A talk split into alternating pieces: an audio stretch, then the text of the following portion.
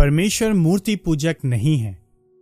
जब वह अपने पवित्र लोगों में महिमा पाने और उन सब में जिन्होंने विश्वास किया है, आश्चर्य का कारण होने के लिए आएगा और तुम में भी, क्योंकि तुमने हमारी साक्षी पर विश्वास किया है।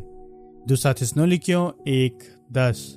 पॉलुस कहता है कि क्रिस्ट महिमा पाने और आश्चर्य का कारण होने के लिए ही आ रहा है। इसी कारण से वह आ रहा है। लोग इस शिक्षा से ठोकर खाते हैं कि परमेश्वर अपनी महिमा को ऊँचा करता है और चाहता है कि उसके लोग उसकी स्तुति करें, क्योंकि बाइबल हमें सिखाती है कि हमें ऐसा नहीं बनना चाहिए। उदाहरण के लिए, बाइबल कहती है कि प्रेम अपनी भलाई नहीं चाहता है। पहला कुरिन्थियों तेरह पाँच, यह कैसे संभव है कि परमेश्वर प्रेमी होने के साथ साथ अपनी ही महिमा और प्रशंसा और आनंद की चाह रखता है? परमेश्वर हमारे लिए कैसे हो सकता है? यदि वह पूर्णता अपने ही लिए है।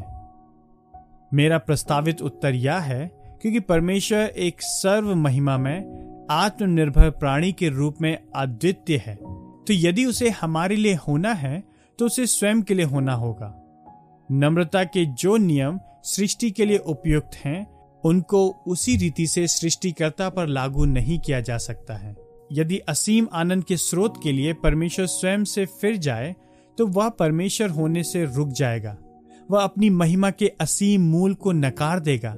इसका अर्थ यह निकलता है कि परमेश्वर से बाहर भी कुछ और अधिक मूल्यवान वस्तु है। ऐसा करने से तो वह मूर्ति पूजक ठहरेगा।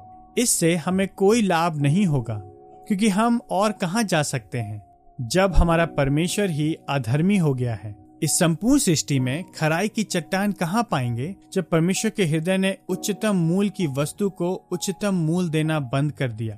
हम आराधना करने के लिए कहाँ जाएँ जब स्वयं परमेश्वर ने इस बात का दावा करना छोड़ दिया है कि वह असीम रूप से मूल्यवान और सुंदर है?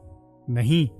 परमेश्वर से यह मांग करने के द्वारा कि वह परमेश्वर होने से रुक जाए, हम परमेश्वर द्वारा स्वयं को ऊँचा किए जाने को प्रेम में परिवर्तित नहीं करते हैं। इसके विपरीत, हमें यह देखने की आवश्यकता है कि परमेश्वर ठीक इसी कारण से प्रेम है, क्योंकि वह अपने लोगों के हृदयों में अपने नाम की स्तुति की इच्छा रखता है। उसकी महानता के लिए हमारी स्तुति ही हमारे आनंद और उसकी महानता का चरमोत्कर्ष है।